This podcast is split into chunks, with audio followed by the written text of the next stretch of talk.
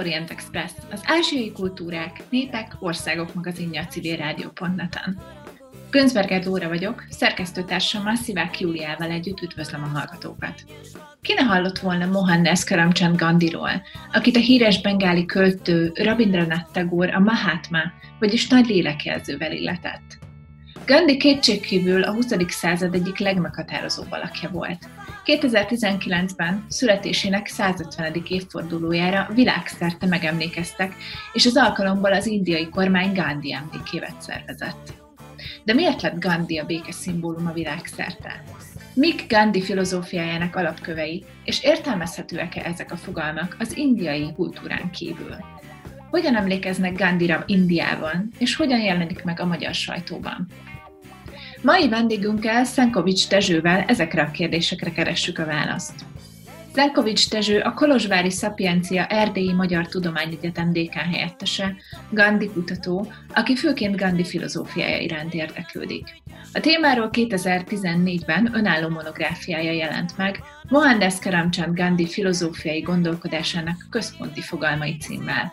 Jelenlegi kutatásában pedig azzal foglalkozik, hogy hogyan ábrázolja Gandhit a magyar nyelvű sajtó. Az Orient Express adásainak elkészültét a Magyar Nemzeti Bank támogatja. Felhívjuk hallgatóink figyelmét, hogy az Orient Express adásai nem csak a civilrádió.net-en hallgathatók, hanem podcastként az interneten is, az expressorient.blog.hu oldalon, a YouTube csatornánkon, továbbá a Soundcloudon, a Spotify-on, az iTunes-on és a többi podcast alkalmazásban, méghozzá bárhol, bármikor, bármilyen kutyuvel. A járványhelyzet és a távolság miatt az Orient Express mai adását Skype-on keresztül készítjük.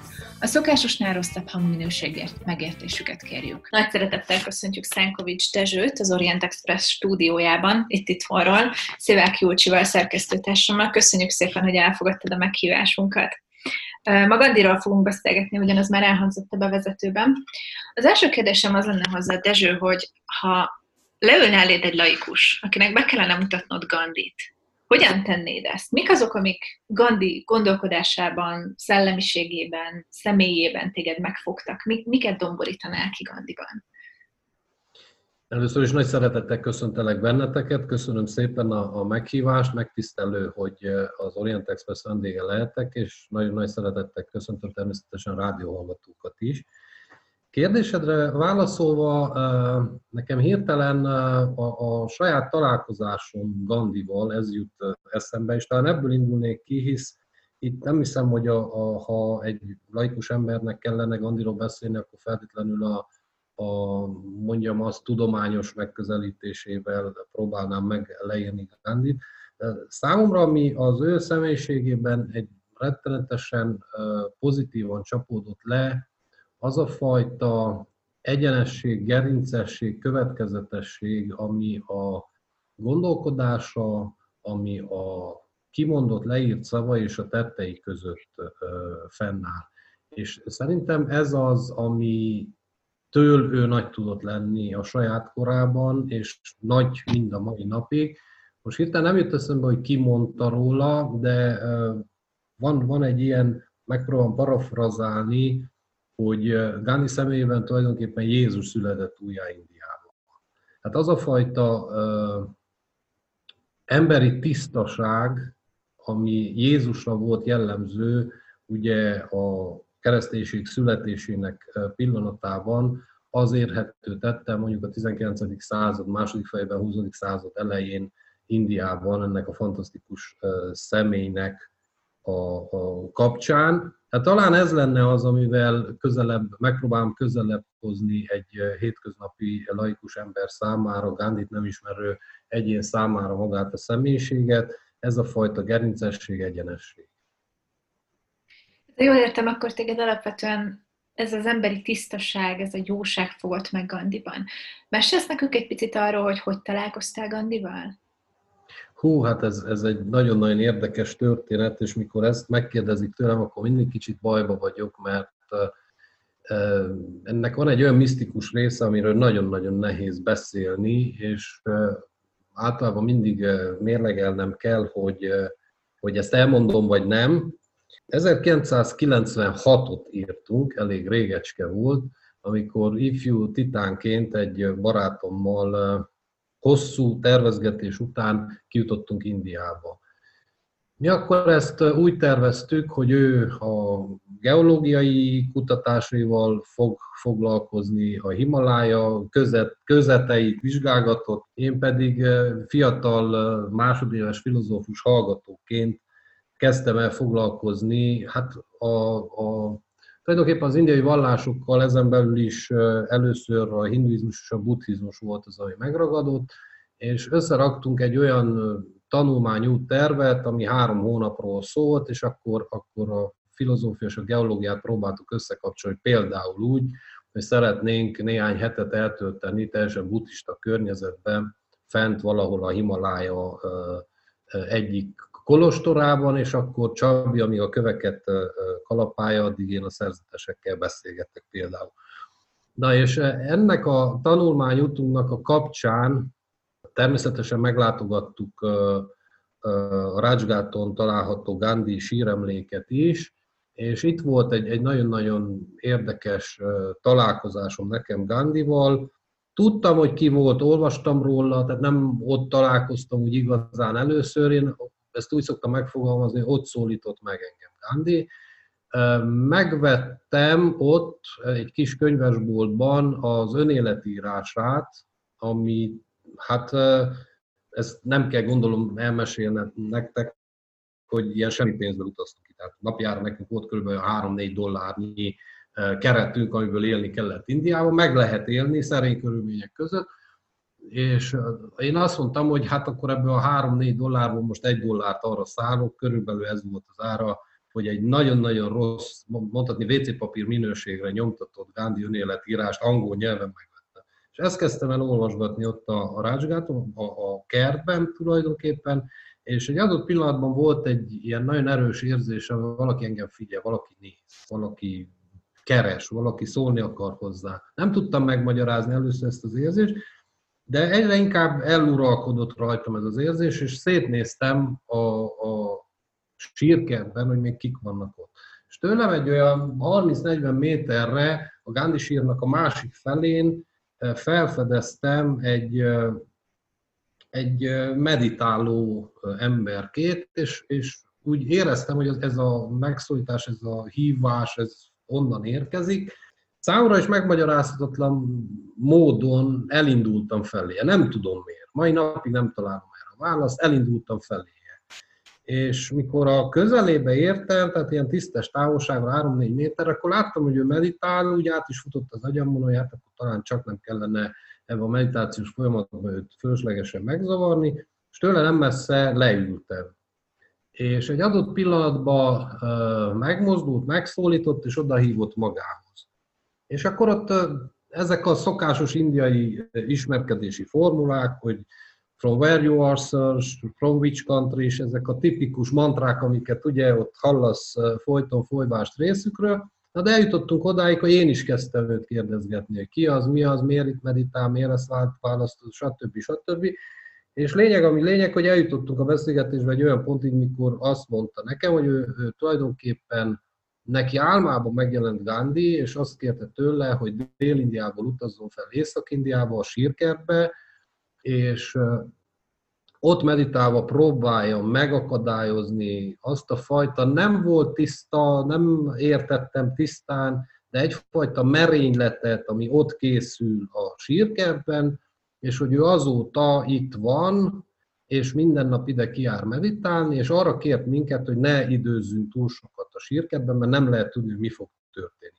Na hát persze nyugati kultúrában és nyugati civilizációban szocializálódott emberkeként én is leírtam magamnak, hogy még találkoztam egy futóbolonddal, és azzal úgy, úgy el is váltunk tulajdonképpen, de valahogy nem hagyott nyugodni ez a történet.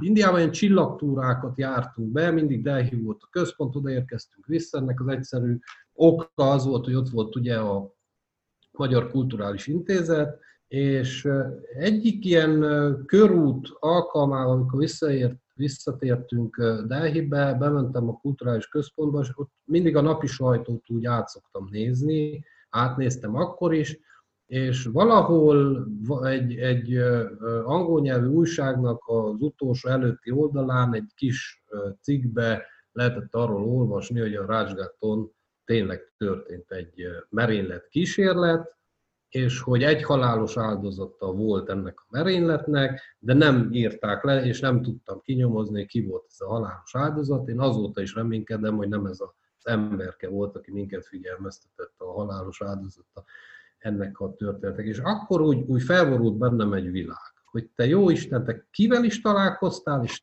téged ki is szólított meg, és ez miért veled történik, meg mikor a Rácsgátban, a Rácsgátnál nem egyedül voltál, hanem és akkor ez így dolgozott bennem hosszú időkön keresztül.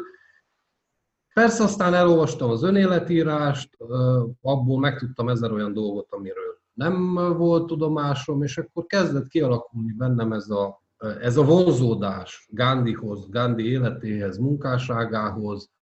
Tulajdonképpen az egész történet ilyen nagyon érdekesen szövődött tovább, mert én közben befejeztem a tanulmányaimat a filozófián, és elkezdtem dolgozni, és már a Szapienci Egyetemen dolgoztam, amikor a, a filozófiáról egy volt tanárom, szegény nincsen már köztünk, Egyet Péter professzor úr, megállított az utcán, és azt mondta nekem, hogy Dezső, megkaptam a PHD vezetési jogot, és én azt szeretném, hogyha az első PHD-sok között te is ott lennél. És én egy szendvicsel a kezemben, mikor meghallottam ezt a hírt, akkor majd dobtam egy hátast, hogy de tanár uram, miért én? Hát sokkal kiválóbb elmék voltak ott körülöttem, csak az én csoportomból indulva. Hogy nem, nem, nem, ő azt szeretné, hogyha mi tovább tudnánk együtt dolgozni, én akkor, én akkor megmondom őszintén, hogy, hogy ahogy mi felénk szokás mondani, se köpni, se nyelni nem tudtam. Én gondolkodási időt kellett kérjek, ráadásul három gyerek megvolt már akkor, tehát elég érdekes, három kisgyerek ráadásul, érdekes életperiódusban élt, ért utol ez, a, ez az ajánlat, és akkor én, én visszamentem Péterhez, és mondtam neki, professzor úr, rendben van, én ezt nagyon szívesen bevállalom, de egy feltétellel. És így rám nézett, és azt mondta, hogy én tudom mi, valami India lesz a téma. És mondtam, hogy igen, Gandhi lesz a téma, és ebb, tehát csak abban az esetben, hogyha ezt, ezt a témát én feldolgozhatom, megírhatom úgy, hogy én értem, érzem Gándit. És startból azt mondta, hogy persze, hogy ne. Túl sokat nem fog tudni segíteni, de a téma, hogyha ennyire, e, e, ha ennyire erősen kötődsz a témához, akkor, akkor áldásom rá. És így, így alakult aztán ez a, ez a Gándi és közöttem lévő kapcsolat, szinte mondhatni viszony. És mi lett az a téma, amit végül is a doktori témájának választottál? Valami India, valami Gandhi, és mi, mi volt ez? Sokat keresgéltem, ez egy eh, tavaszi periódus volt, mikor a professzor úr eh, eh, megkeresett, és volt hát durván egy olyan jó három-négy hónap időm keresgélni téma után, és azt láttam, megnézve a magyar szakirodalmat, magyar gándi szakirodalmat, hogy Amiről magyar nyelven keveset írtak, az a, a filozófiai gondolkodásának a sarokkövei. És kiválasztottam én három olyan kategóriát, amiről én úgy gondoltam akkor, hogy ezek nélkül nem lehet megérteni azt, hogy ki volt ez a személyiség. Ez a, a Satya, az Ahimsás, a Satyagraha három kategória, és erre építettem fel tulajdonképpen az egész PHD diszertációt. Ezt helyez... Bocsánat, csak hadd had vágják közbe, ezt elmondanád esetleg magyarul is, hogy mit jelentenek, mert nem biztos, hogy az összes hallgatónk. Ja, bocsánat. Nagy, igen, nagy Gandhi szakértő, mint ahogy mi sem egyébként. A szátjál az, az ugye az igazságot jelenti, ami Gandhinak gondolkodásának egy késői fázisában tulajdonképpen azonos terminussá válik az Isten fogalmával, tehát nála az igazság és Isten ezek szinonim fogalmak. Ez is egy nagyon érdekes szellemi fejlődésnek az eredménye. Az áhimszá ugye, hát ez a hagyományos nagy indiai vallásokból átvett fogalom, ami a, az élet maximális tisztelete, erőszakmentesség, valahogy magyarul így lehetne körbeírni, és a Satyagraha az egy nagyon érdekes terminus, hisz ezt, ezt ő teremti meg, ennek is egy érdekes története van, ami a dél-afrikai évekhez kötődik. A dél-afrikai évek alatt rájön arra, hogy az a fajta ellenállási mozgalom, amit ő elindított Dél-Afrikában, az a, az erőszakmentes ellenállás fogalmában nem igazán írható le. Tehát, hogy ez, ez valamivel több, és akkor keresi ugye erre a különböző megoldásokat, és a szattyá, és, tehát az igazság és a gráhá szavakból rakja össze ezt a szatya gráhá terminust, és ezt nagyon sokféleképpen lehet magyar nyelvre fordítani. Nekem a legszebb vagy legjobbnak tűnő fordítás az a, az igazság feltétlen szeretete, az igazság feltétlen tisztelete, valahogy ez, ami a legközelebb áll hozzám, és ez a három koncepció az, amivel foglalkoztam a, a diszertációmban, ami később aztán könyvformájában is megjelent.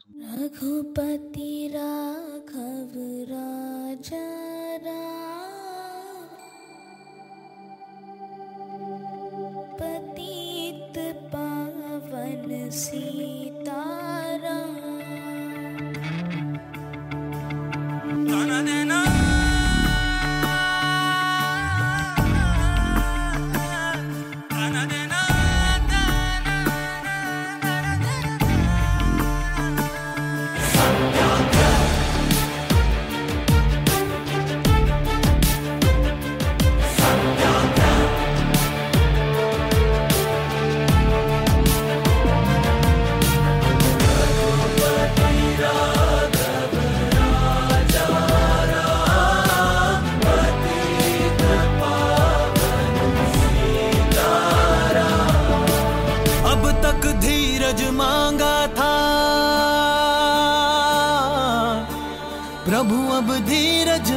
देना। सहते जाए सहते जाए सहते जाए। ऐसा बल भी मत देना। ऐसा बल भी मत देना उठ कर करने हैं कुछ काम। रघुपति राघव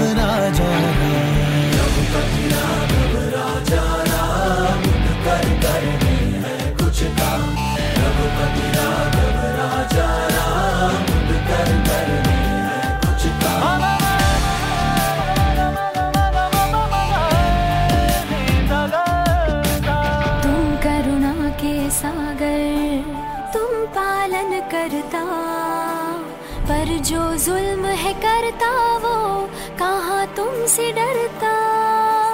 घायल है भोला इंसान रघुपति Ram.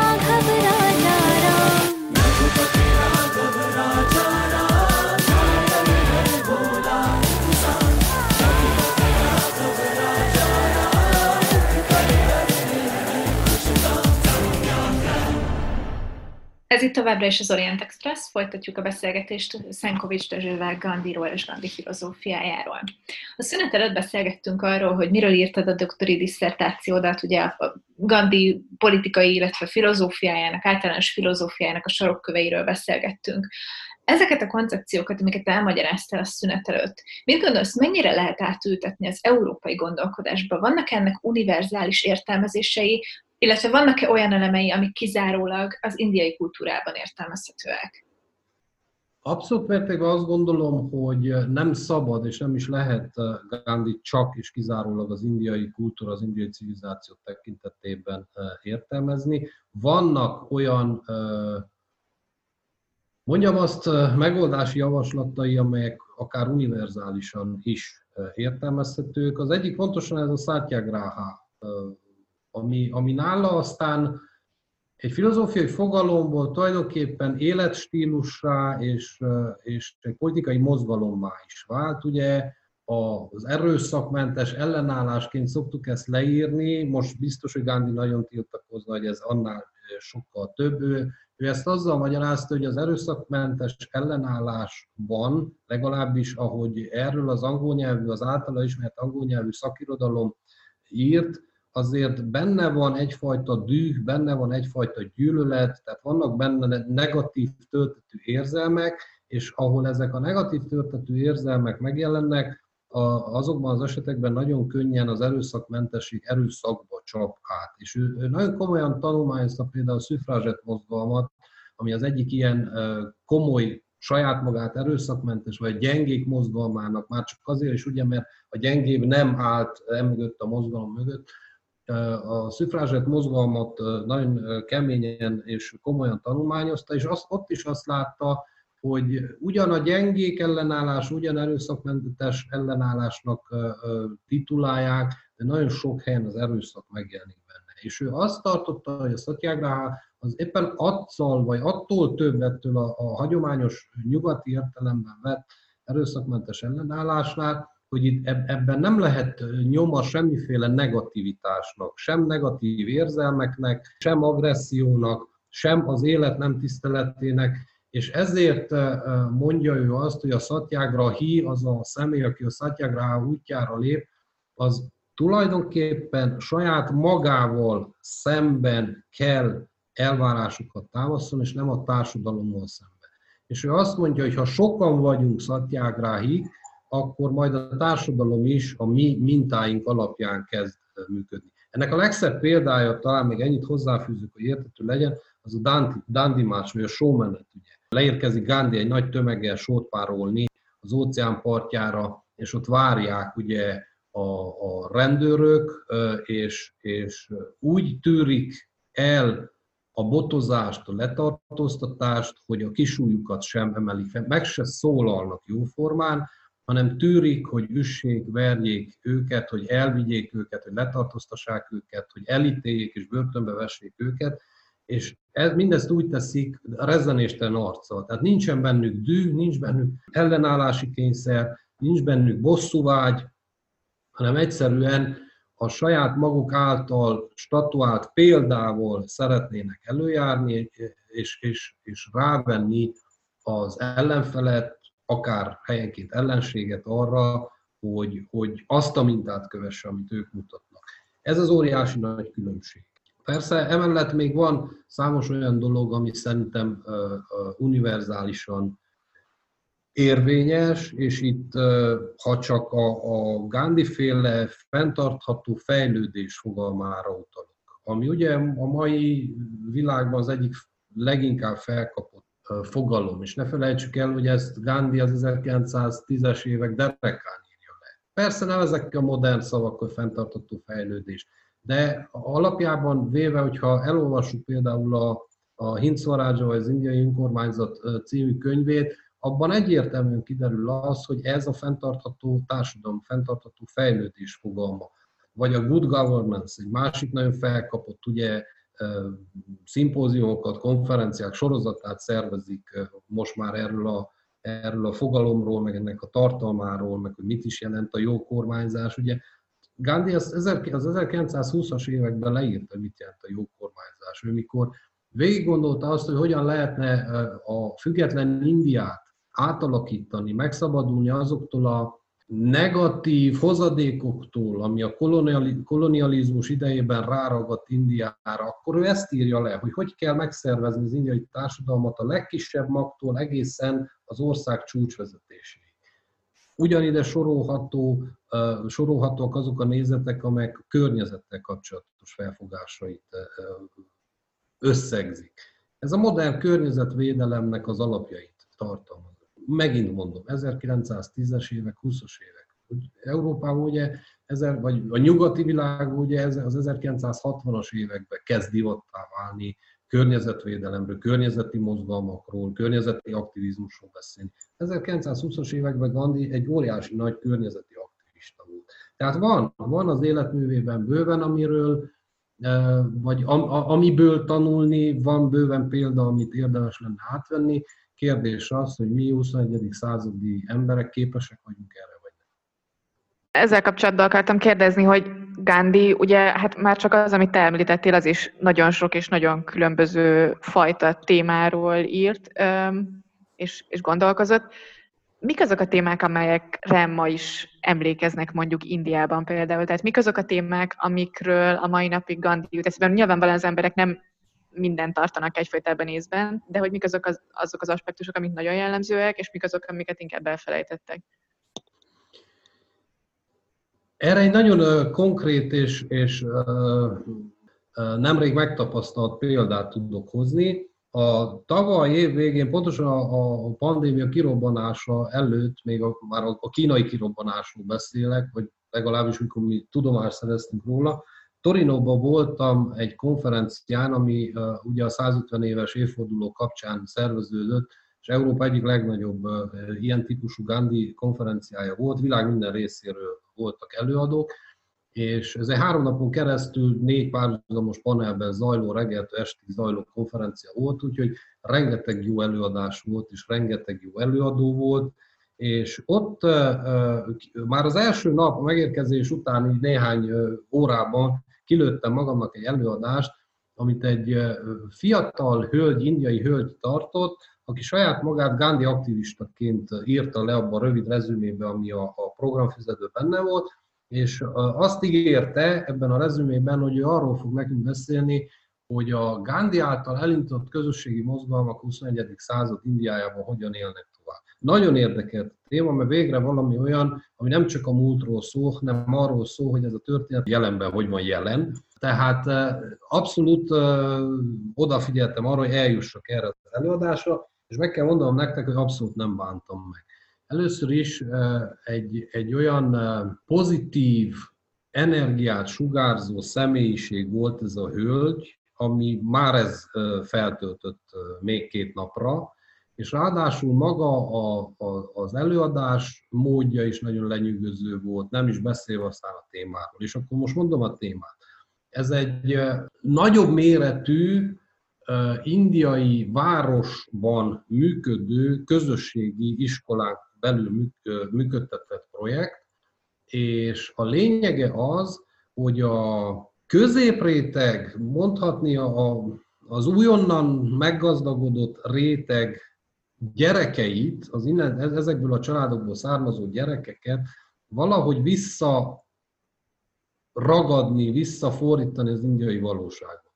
És ők azt találták ki, hogy közösségi összefogással, tehát semmiféle állami támogatást erre nem kértek, sőt, mikor a, a projekt elindult és egyre szebb és szebb eredményeket tudott produkálni, akkor maga az önkormányzat jelentkezett, hogy beállna a program mögé, de azt mondták, hogy nem kérnek ebből, ez csak közösségi támogatással működhet. Elindítottak egy projektet, aminek a lényege az, hogy ezeket a gyerekeket minden egyes áldott nap az oktatási periódus után kiviszik egy a szülők által megvásárolt, az, iskola, az iskolától nem messze lévő termőföldre, ahol olyan, indiai, olyan hagyományos indiai növény, növényeket termesztenek, amelyeket ugye ma már Indiában egyre kevésbé ismernek, egyre kevésbé használnak, éppen azért, mert a globalizmus szele Indiát is elérte, és ezekről a hagyományos alapanyagokról elfeledkeznek.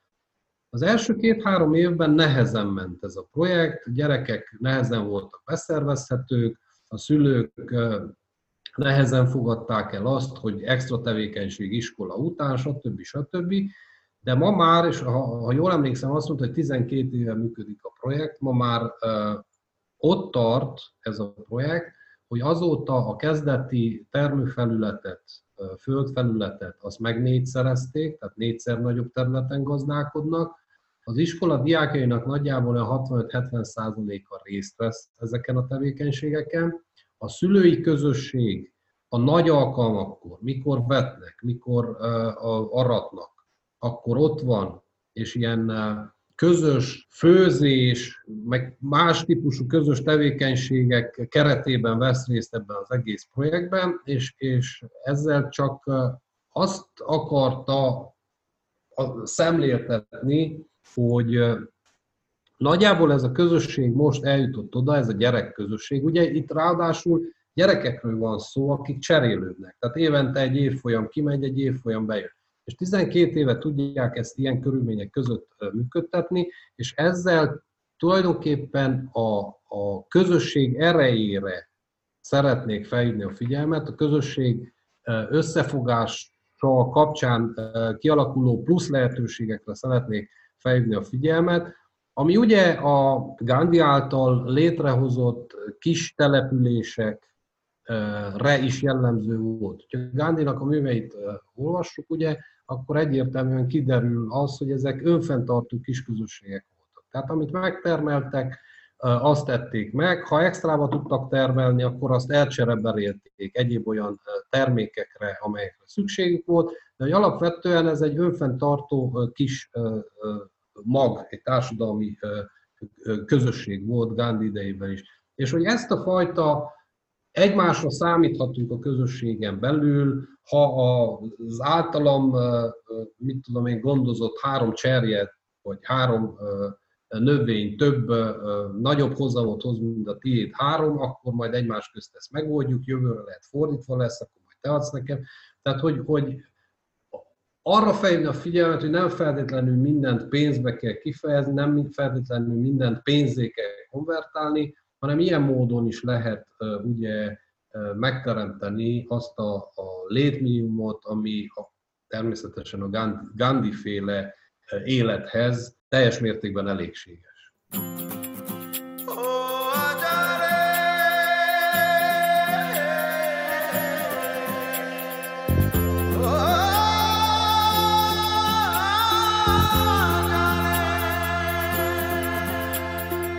माटी पुकारे, तुझे देश पुकारे। आजा रे अब आजा रे। भूले हम राह, हमें राह दिखा दे। आजा रे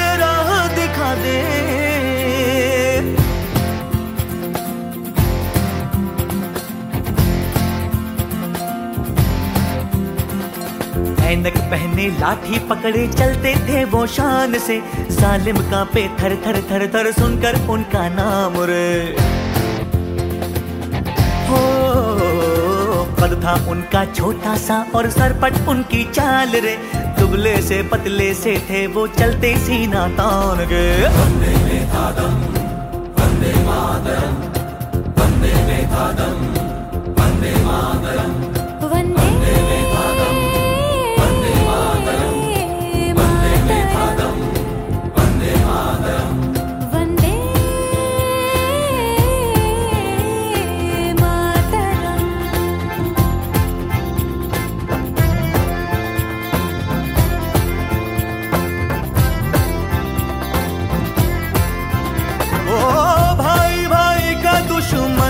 बना रे नफरत की आधी बहती रे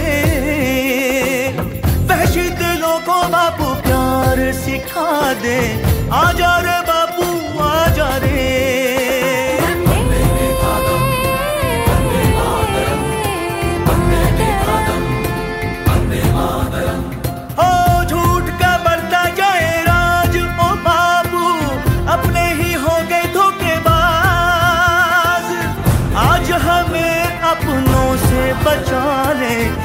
आजा रे बापू मेरे।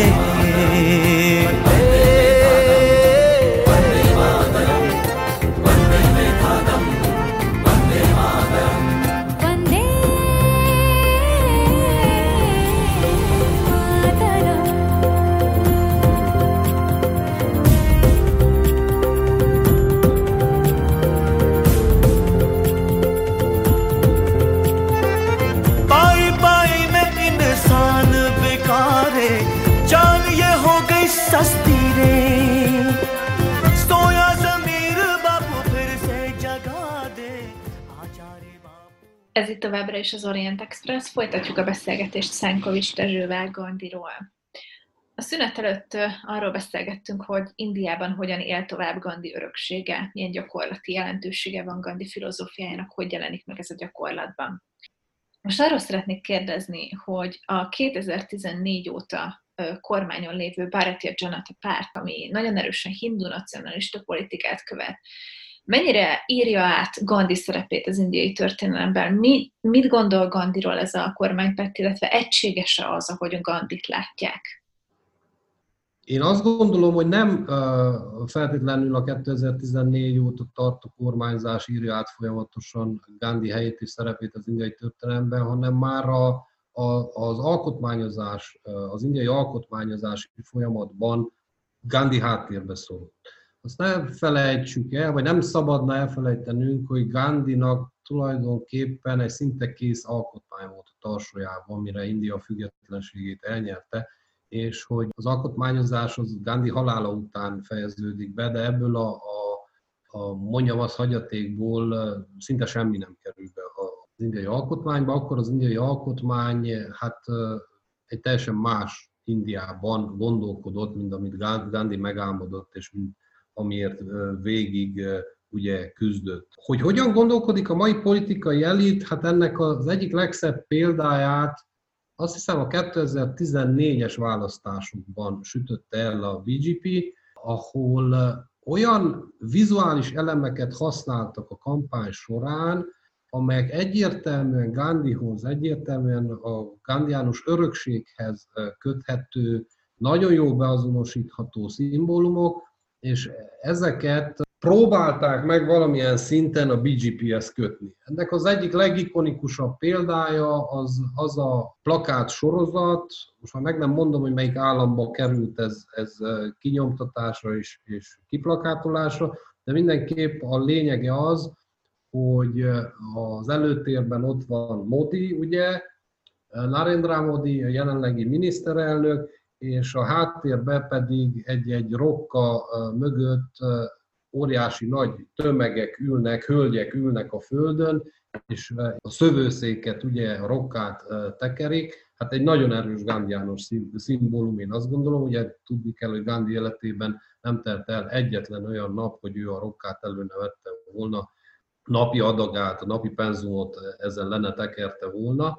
Ez, ez egy nagyon erős Gandhiános szimbólum mind a mai napig Indiában, ugye ez visszaköszön indiai pénzeken, nyomtatott bankokon is, és ez beleívódott az indiai öntudatba. Na most ezt így ilyen módon lenyúlni, és összekötni, ráadásul azzal a párttal, ezt nagyon gyorsan csak úgy zárójelben hozzáteszem, amelynek ugye az elődje, az RSS egyik oszlopos tagja saját kezébe vetett véget Gandhi életének, hát ez, hogy is mondjam, egy első hallásos látásra elég meredegnek tűnik, de hát tudjuk, hogy a politikában semmi sem szent, tehát mindent alá lehet rendelni a politikai cél érdekében, még Gandhi személyiségét is.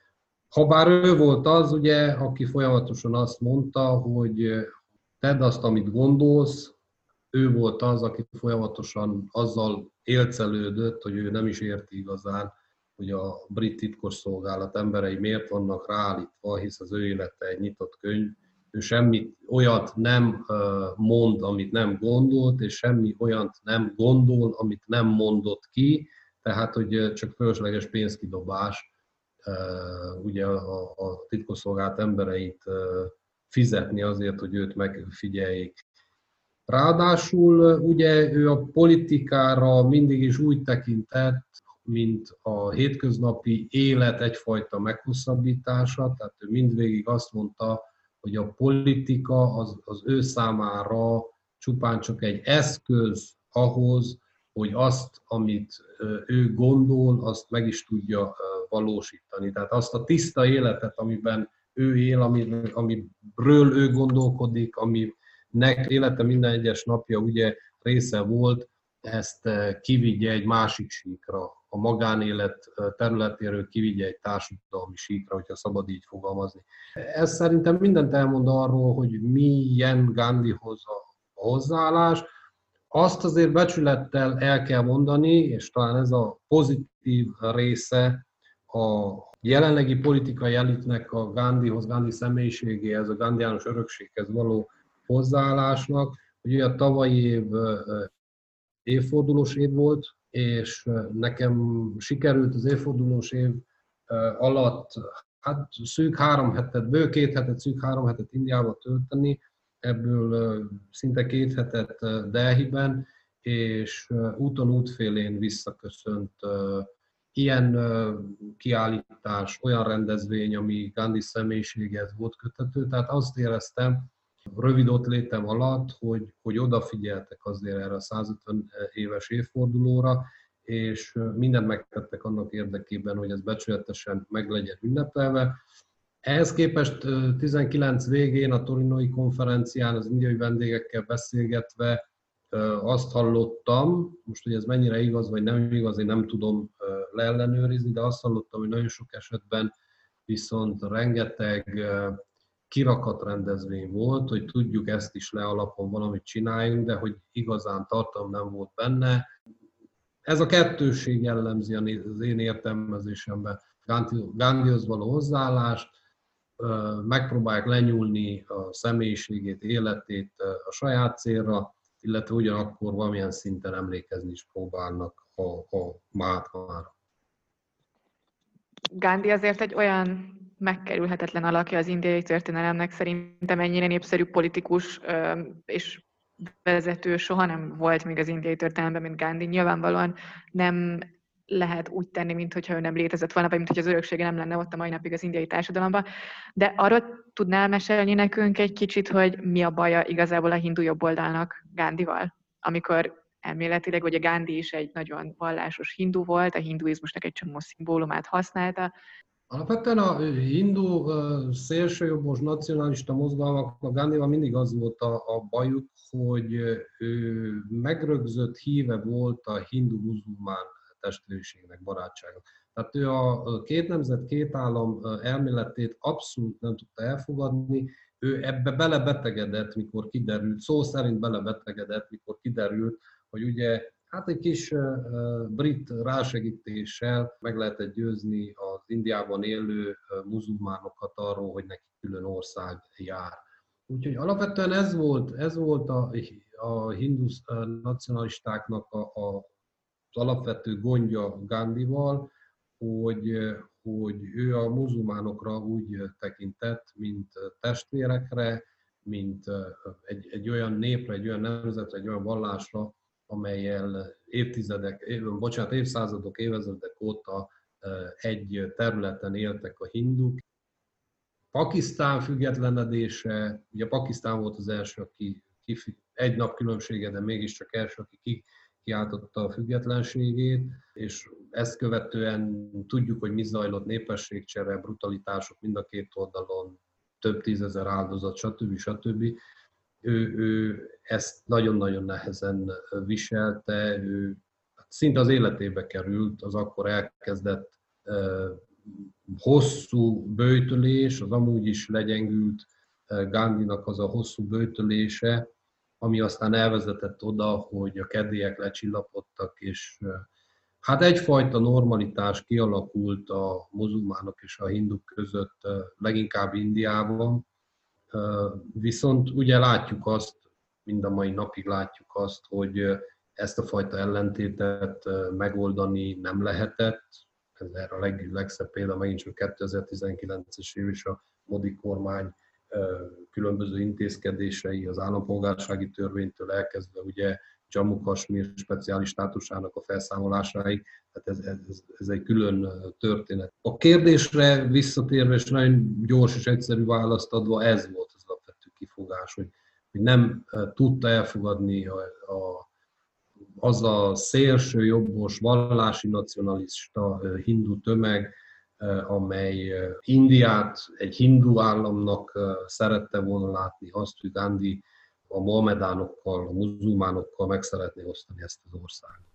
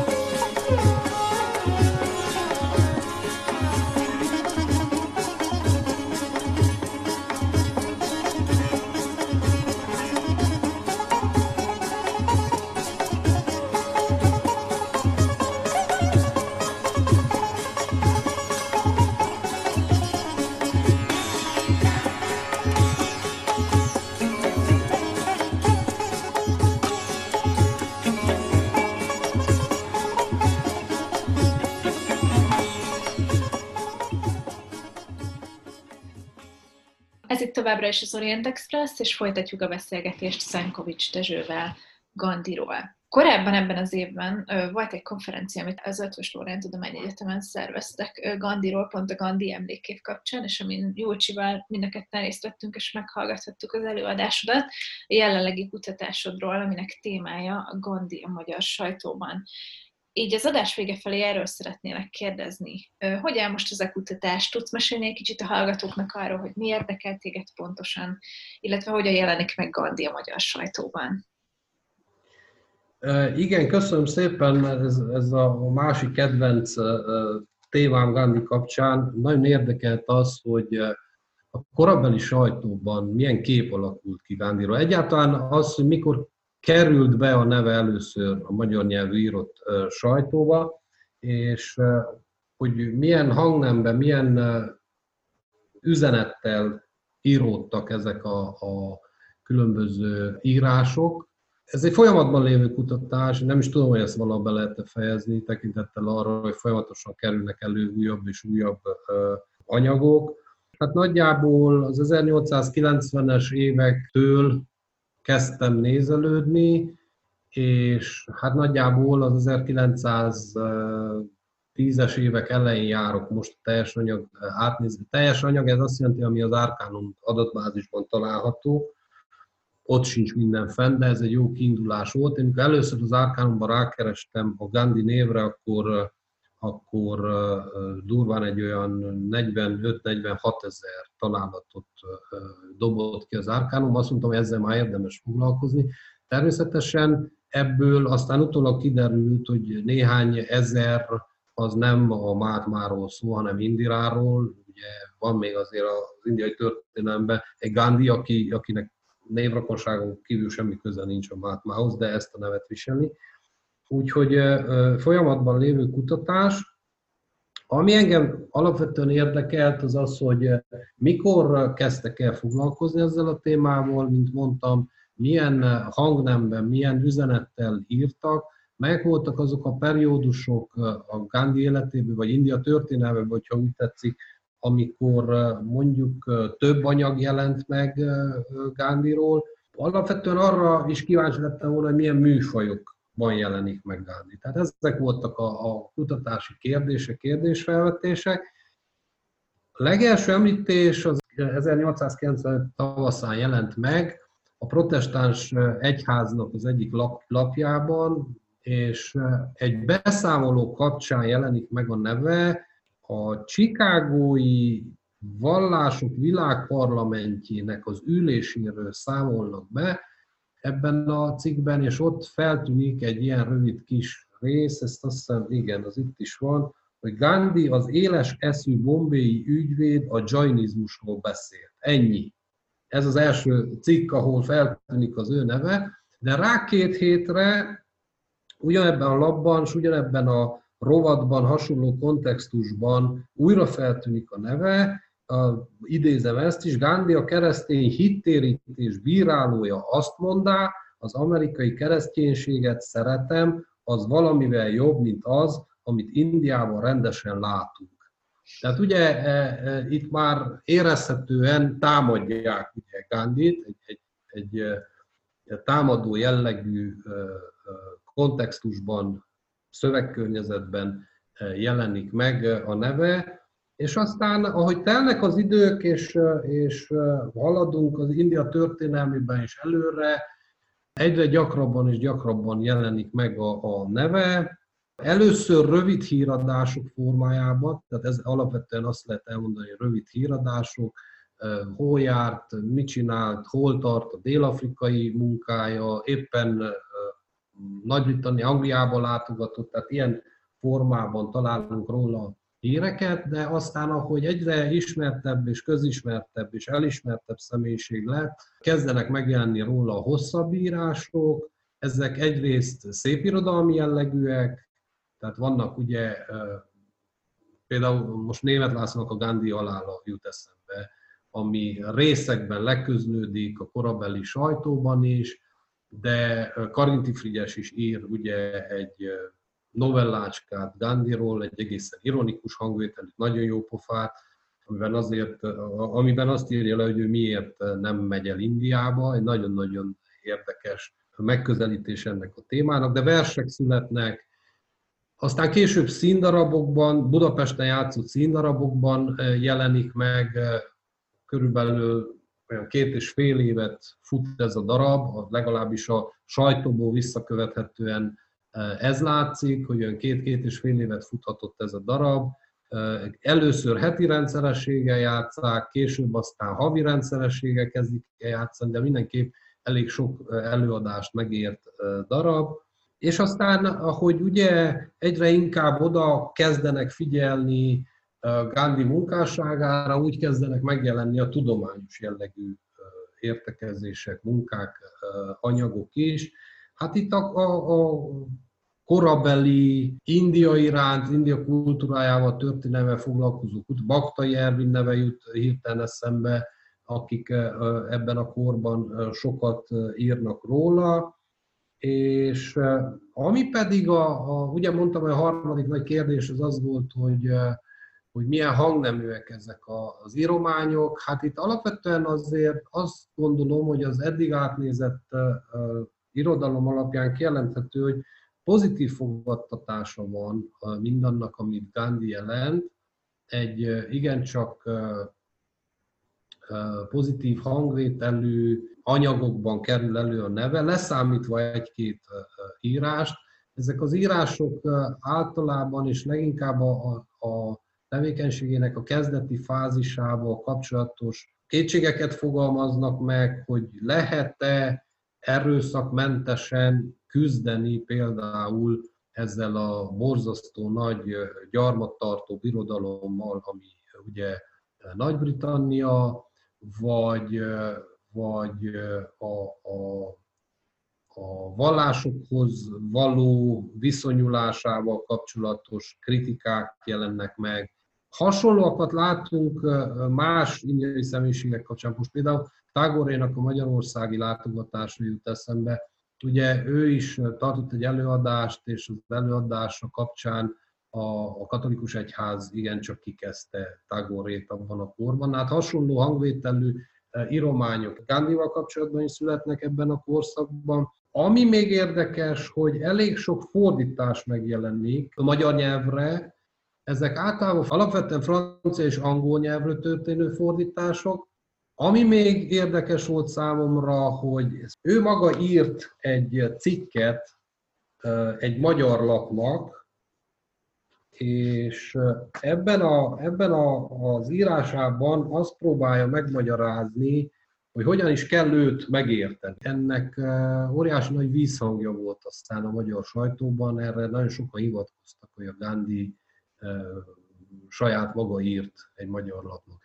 És aztán később megjelennek azok az írások, amelyek különböző magyar személyiségek, Gandhival való találkozásai, tehát ezeket a személyes találkozásokat írják le. Itt Balázs Ferencnek jelenik meg több írás, és Bakta Jervinnek jelennek meg írásai, a Brunner lány, ugye anya-lány párosnak jelennek meg írásai. Ezek mind-mind nagyon érdekesek, mert ugye egy teljesen más kor nyilatkozik arról a személyiségről, amelyel akkor kortás volt. Például Brunner Erzsike néni írása, Erzsike néni én, én, én még szegény volt szerencsém megismerni életében, és akkor így maradt meg bennem, Erzsike néniztem, és azóta is Erzsike nénizem. Például az ő írás az, egy fantasztikusan édes írás, a saját találkozása van meg hogy, hogy ő aztán hogy festi meg Gandhi első port, első portréját, tehát saját maga szempontjából, saját maga számára első portréját, aztán több Gandhi portré született Brunner Erzsike néni ecseteiből. Reméljük, hogy minél hamarabb olvashatjuk majd ezt. Nagyon köszönjük a mai beszélgetést Szánkovics Dezsőnek, a hallgatóknak pedig köszönjük szépen a figyelmet. Én köszönöm szépen a lehetőséget nektek, kívánok mindenkinek minden jót, vigyázzatok magatokra, remélem, hogy legközelebb majd Budapesten tudunk beszélgetni a stúdióban.